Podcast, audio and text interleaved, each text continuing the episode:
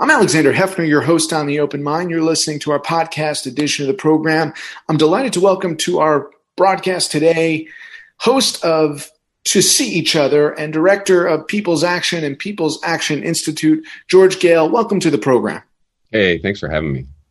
Uh, George, your podcast is a journey to Michigan, Iowa, New Jersey, North Carolina, and Indiana to reveal how small town folk um, have responded to the current economic climate. I, I, mean, overall, people are just really struggling to make meaning of so many changes in American life. Um, not only the pandemic, but you know, changing demographics, changing economic conditions, changes in popular culture, and how people are making meaning about those changes really ranges. Uh, but but people are struggling, and I, I would say the other key point is most of the meaning makers, as you will, if they were either media or community leaders, uh, trend quite conservative. And so, if you're trying to kind of come to an understanding of what's happening and why things are changing, you're gonna you're likely to get a conservative kind of viewpoint in terms of helping you figure that out. Right. So, how are the the folks in the communities that you report on and that you're thinking about in the podcast? How, how are they specifically? Responding to what are per- perceived to be, and I think correctly perceived to be, the failure of the federal government and many state governments in their response to the pandemic? I mean, it's all over the place. I think that, uh, you know, a lot of folks in rural communities are, you know, taking in a lot of right wing and conservative content. And it's really, you know, I think further going off the rails. Your recent episode with the, the CNN uh, journalist who who created wrote this book about Fox. I don't remember the name. I mean, that really lines up with our experience, but even more moving to even more extreme kind of right wing media. And what we've also found is people are very open to a much more kind of progressive uh, orientation and understanding of what's happening. So, just as one example, like we pre-COVID went and knocked on 10,000 doors in rural communities, and we intentionally went to a number of places that would be defined as kind of Obama to Trump counties, and uh, and also places in deep economic decline, and in some cases, uh, a heavy rise in white nationalist mobilizations in the community. And we asked people three questions: What issues are you most concerned about? What do you see as the solutions? Which was our effort to not project a progressive solution on whatever people saw as the problems and then finally, like, who and what do you think is responsible for the fact that conditions are on the decline here?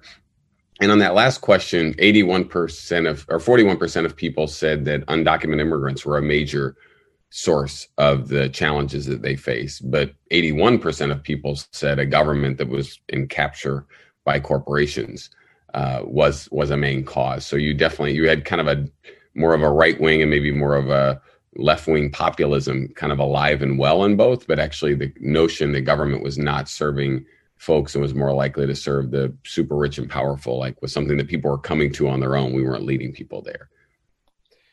And how, how do you differentiate between though that question of, of rural and conservatism and, and not classifying it with a monolithic brush of um, rural folks are, are um, Trump conservative or you know pre-Trump conservative. Um, what you got at in your comment just now was aligning with Kathy Cramer's research in rural Wisconsin mm-hmm. and yep. blaming um, the other for contemporary problems. And I'm fascinated by your approach to th- get at causation of how people form their perceptions or or opinions or their their pu- public policy preferences. Yeah, right. And obviously, what conservative means today seems to mean something very different than eight years ago. Um, I mean, the two main meanings we experience people to be making, um, and that are kind of animating people's activity and, as it relates to elections, is there's a lot of self blame going on that we experience. Some people just really like um, maybe the, they are the person in their gen, their family lineage that actually didn't build on this kind of American idea of doing better than the generation before them. And so experienced a lot of people struggling with that. People would tell us about that on the doors, be way more open and vulnerable about that than you might expect. Um, and real specific stories of how their even in some cases, their dad was an immigrant and he came here and he worked hard and he figured stuff out. And like, I've not been able to succeed. I'm now in this rundown trailer and even share with us they're struggling with alcoholism or opioids. So, so blaming the self, which I think can really be connected to a lot of the deaths of despair that you see in a lot of rural communities. And then the other thing that's very animated by a Fox News or a Breitbart, um, or a lot of the stuff that's appearing now on Facebook and YouTube is blaming others, people of color, immigrants, um, government as the the problem. And I mean, I think like both are alive and well. And then I think to your original point around the fact that there is a tendency to write off most of rural America and probably specifically rural whiter America as nothing but kind of Trump loving racist. It's just it's it's not accurate. Like I mean, it just doesn't. The data doesn't play out, um, and it's really not helpful for developing good strategy because you're saying we're to basically, if you even go by the rural definition of places with 2,500 people or less as rural, which I think is a pretty like rigid definition, that's still somewhere between 55 and 60 million people in the country. So a political strategy that just kind of says, okay, we're just going to write that off and we're going to try to win minus, you know, basically a fifth of the country actually doesn't make any sense. And the last point I'd make on this is like President Obama won 43% of the rural vote. Hillary Clinton in 2008 and Hillary Clinton in 2016 won just over 30% of it.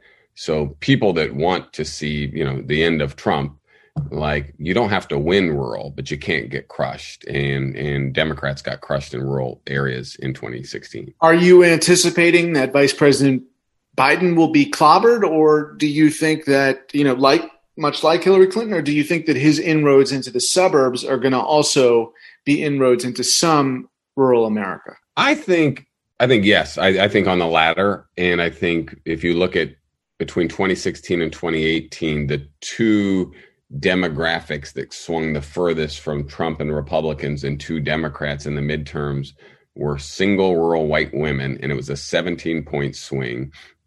And then young rural white folks 18 to 29 that was a 16 point swing. And i think a lot of that will stick. It might not be that strong. And this is we don't there's not great polling or data on this but the two things that we saw through our 10,000 conversations was a reaction to Trump and the Republicans trying to take away the ACA and also I think in some cases uh, an empathy for kind of migrant families at the border and feeling like the policy there was just you know a bridge too far for many. So I think I think some of that I, I would say if there was something to watch, it'd be young rural and and and women rural generally, and then single rural women in particular. George, obviously, we're never going to have the case study. Well, never say never, but it's unlikely we're going to have the case study of how Sanders would perform in those communities relative to Joe Biden and Hillary Clinton. Uh, but the Sanders argument was if you're being authentic and authentically true to policy, um, pro union, um, mm-hmm. pro fair trade. It's hard to play this counterfactual when when we mm-hmm. just don't know. But visiting the communities that you did, yep. uh, do you think that Sanders might have been more formidable in them than Biden? I think that in both the fact that he's, you know, I always think of Sanders as somebody that was like he was there before the movement got there. He was just kind of waiting around for the movement to show up. So his kind of consistency of really being willing to fight for people, um, I think stood out for a lot of folks. And we experienced a lot of people in the communities to to have an affinity to Sanders. And I think just as important is the fact that I don't wish we lived in a world where you have to name a villain, but I kind of think we're in a moment in a populist moment where you have to name who's responsible. And I think it's been a struggle that many Democrats have because um, of close relationships with Wall Street, tech, and you know, and, and big energy. Like it's been hard to do that, and so I think the the language it, it just it doesn't ring sincere. And so the fact that as people are trying to figure out like how did this happen? How did I go from being part of a family that was each generation was doing better and we had twenty dollar an hour jobs and a pension and you know we could get maybe the second car all that to like I'm you know living in this small trailer and I'm you know working at McDonald's and uh, and I'm not going to do better than my family did. That I just think people need a villain, I think that would have been a powerful part of Sanders a Sanders story. I think with Biden, you're testing whether or not the tribal appeal can be more cultural than policy driven, in the sense that Biden is is not as far to the left um, in in the way that you know some conservatives uh, you know believe on the trade issue um, mm-hmm. much more aligned with with the far left, far right, kind of in in collective unison there. But with with Biden, it, it's more original patriotism, a la kind of Bob Dole um, or or war vets who've run Eisenhower. Um, do you think that'll translate and resonate? I think just something about Biden as a not even a familiar person, but a familiar type of elected to older rural white voters in in a moment and i think particularly because of the pandemic i think that is going to be compelling there are definitely more if you go to rural communities right now the ones i've gone to they're mainly in the midwest is uh, you'll see many more biden signs than you saw clinton signs i think there's a number of reasons for that i mean still more trump signs but i I, I'm we're experiencing uh, rural older folks to be like open to Biden, and actually the thing that's particularly resonating is the the idea that he would care for them. And I think right now people are feeling very scared and vulnerable. George, let me ask you. I asked you from the outset about what unified these communities, but mm. what what is different in those communities in the states that we mentioned? Um, you know, starting with the most reliably pro-Trump in Indiana, you know, moving mm. up towards a New Jersey that is, you know, pretty strongly Democratic, but has some patchwork of rural conservatism. But what was different about these respective mm. communities? That's a really good question. Um, I mean, I think not surprisingly, the context in the South is just so different. Like the people are very familiar with um, seeing active mobilizations of like avowed white nationalists at the county courthouse. So there's definitely been an uptick in communities over the last four years, but it's not otherworldly to folks. And so when I'd go down to Alamance County, North Carolina, and just be driving to the next meeting, and there'd be a white nationalist mobilizing, they're like, "Oh yeah, that's every day at five. They just do that, and they're here." Um, and so just a lot more of that. I mean, we've had our is that, is that a pre-Trump phenomenon though?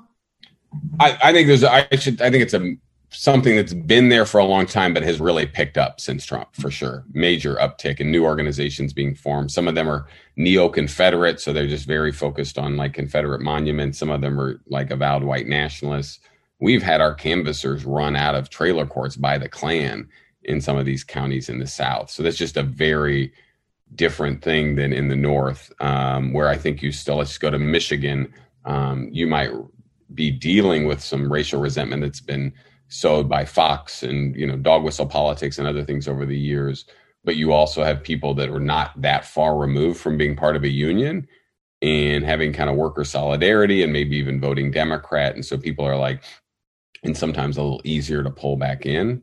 Um, and then you go to Indiana and you're just, there's been very little organizing in Indiana for years. And so you're you're in very conservative towns. You're not talking about progressive messages or issues. You're just meeting people where they're at um, around like uh, increase in opioid use and alcoholism and, and major health outcome challenges. Um, so people are really suffering, and the kind of road to bringing people towards a more progressive stance is is much longer. So it's it's it's, it's different in each place, but um, but actually, every what we're learning is if you are present and are with people and there are people there to help people make meaning of, of pretty significant changes in their communities like really good stuff happens. I don't know if if you've seen this deep canvas work we did but we went out had the 10,000 conversations. We then helped people kind of run little campaigns to get relief on opioids or stop a factory farm that was coming in or uh, win medicaid expansion and people moved into multi race in most communities uh, multiracial relationships, started talking about how race was one of the key reasons they'd not been together in the first place. And some people would just say, like, hey, I just can't get with where kind of Democrats or progressives are going on immigration. And so we did a deep canvas program where we had thousands of conversations across North Carolina, Pennsylvania, and Michigan. And deep canvassing is like a long form conversation on the front porch, uh, 15 to 20 minutes and we don't judge people you don't debate you engage around a complicated issue in this case immigration and we did that we teamed up with folks from yale and berkeley and ended up increasing support for immigrants being included in public benefits undocumented immigrants by 20% through this this long form non-judgmental kind of radical empathy conversation and we have found that the data on that, it actually the impact is the same across states. And we think this, and we, we're running a big program in the presidential right now, and we're having similar results. I think that's really commendable work. And to ask you more specifically, um, in that deep canvassing, I don't know to what extent it is anonymous and you can reveal the answer to this question, but um, when folks would identify undocumented workers or illegal immigrants in, in their speak um, as the culprit um, and the challenge or obstacle to their having a, the livelihood that they want. Um, was that usually on the basis of, of story? Going back to this mm-hmm. question yeah. of, you know, the anecdotal origin of people's convictions and does that kind of deep canvas model get at you know sort of the understandable um, mm-hmm. causation or correlation between how someone has experienced life and where they come out on that question of immigration or race that's a, that's such a perfect question, and this is one of the most popular episodes of To See Each Other. Is the second episode where we go to Michigan and a canvasser walks you through the whole experience. But um, really interestingly, what tends to happen 10 to 12 minutes into the conversation is the person comes to re- realization on their own that their view on immigration comes from almost no lived experience. It's you know and i mean i was i've canvassed in all three of the states we did this project.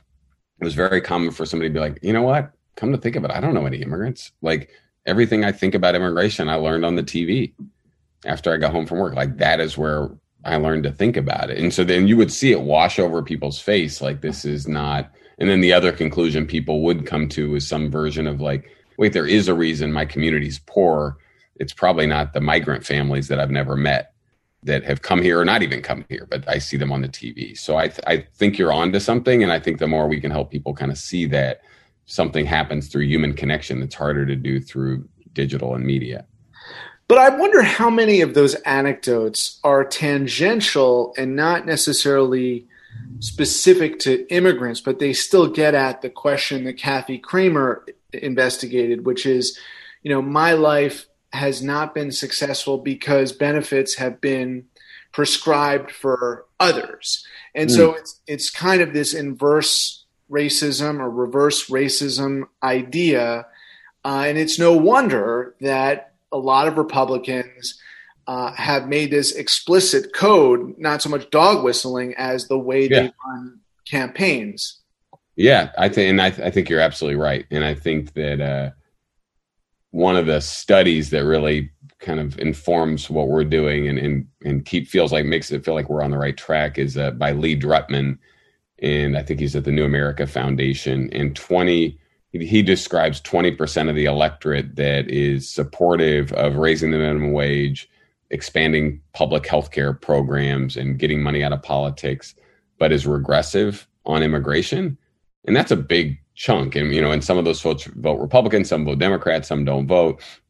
But I feel like a lot of the future of the country is kind of tied up in how that group makes meaning of immigration. Let me ask you though, are they also regressive on science? That's what I really wanted mm. to hmm. ask you in the part of this I, pandemic.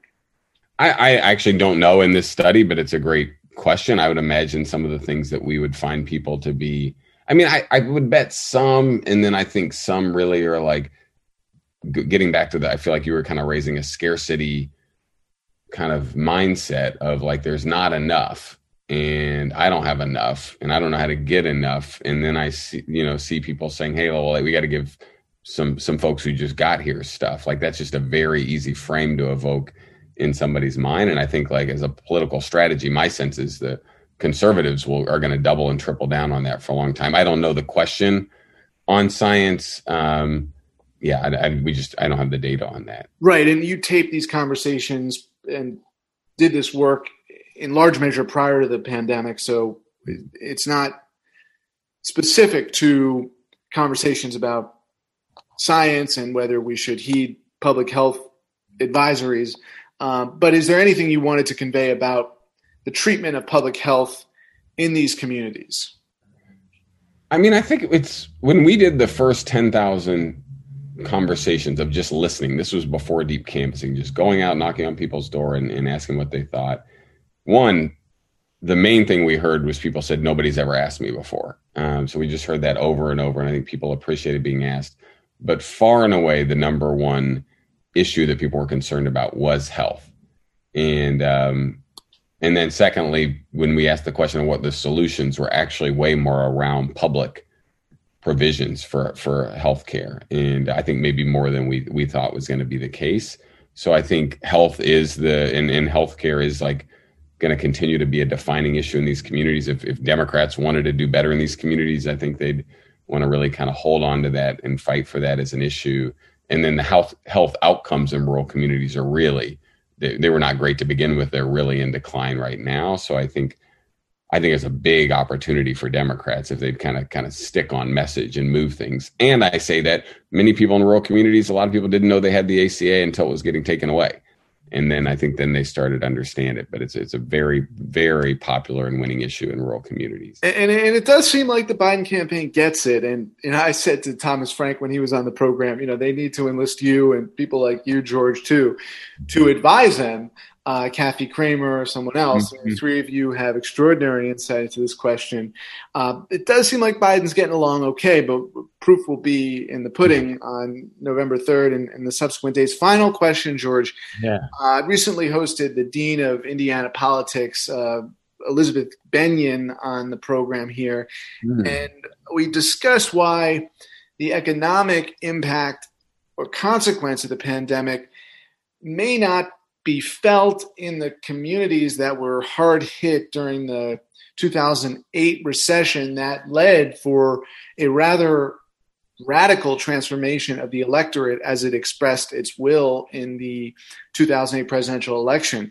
And she was anticipating that that was not going to happen, uh, perhaps because of some of the artificial stimulus that will give us some short term appearance of uh, physical health in communities, but won't be long lived in uh, improving the quality of life. So that's my last question. Given what you experienced in the conversations on the podcast, um, we we know that the short-term stimulus it was not designed to help real people, but it's not clear that real people are going to know the wrath of the pandemic in their day-to-day lives until after November 3rd. I, I totally agree with that. I feel like the the worst is yet to come, and I believe we're going to need some version of permanent stimulus and permanent job creation. And I think we've got a responsibility to take a real real lemon that we've been delivered and and turn it into a win. And so I think it's a moment, and I hope the Biden administration is, you know, if it, assuming we get there, would be ready to go into some kind of a big you know, more New Deal, Green New Deal like vision of where we might go, a big doubling down on care jobs as a key sector of the economy where there's a lot of need and a lot of opportunity. I think it is a I think it's a go big moment, and uh, and I'm hoping that that's that's how the orient versus kind of getting pulled into an austerity mindset, which you know I can see the allure of it, but I, I think that's just not going to get it done in some of these communities. George Goehl, thank you so much for your insight today. Hey, thanks for having me.